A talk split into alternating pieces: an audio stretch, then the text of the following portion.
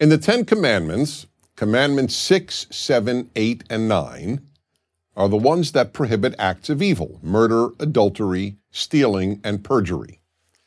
And then there is one commandment that prohibits the thing that leads to murder, adultery, stealing, and perjury. Which one is it? It's the last of the ten. Do not covet anything that belongs to others, not their spouse, their house, their servants, their animals, or any of their property.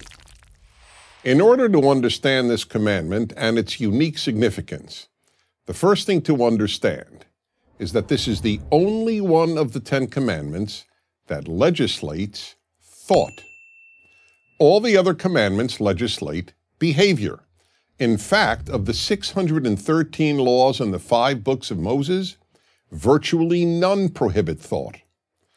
Why then does the Ten Commandments include a law that prohibits a thought?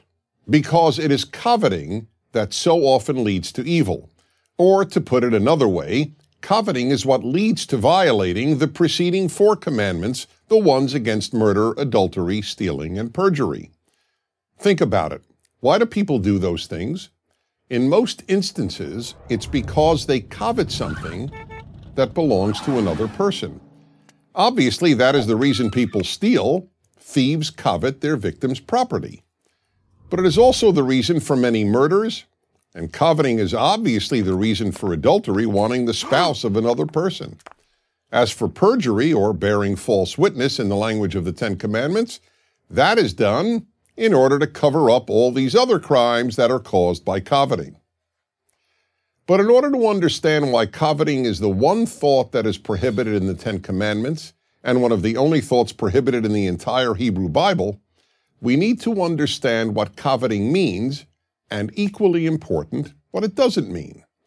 To covet is much more than to want. The Hebrew verb, lachmod, means to want to the point of seeking to take away and own something that belongs to another person. Note that there are two operative elements here seeking to own and belongs to another person. Seeking to own does not mean just envying, or in the case of your neighbor's spouse, just lusting after. Neither envy nor lust is prohibited in the Ten Commandments.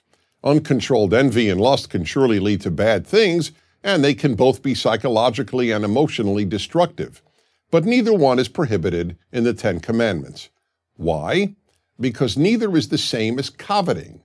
It is coveting that almost inevitably leads to stealing, to adultery, and sometimes even to murder. Let me explain this in another way. The tenth commandment does not prohibit you from saying, Wow, what a great house or car or spouse my neighbor has. I wish I had such a house or car or spouse.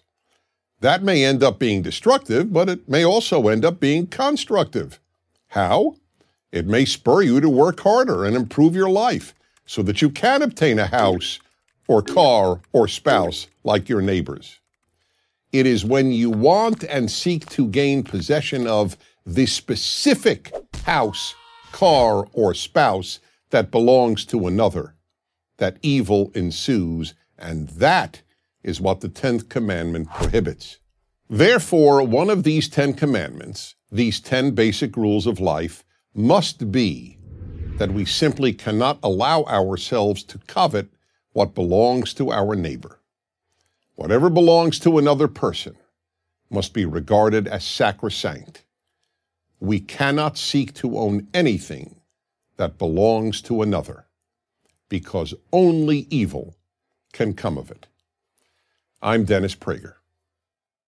Join Prager University, subscribe to our YouTube channel, and sign up for free at prageru.com.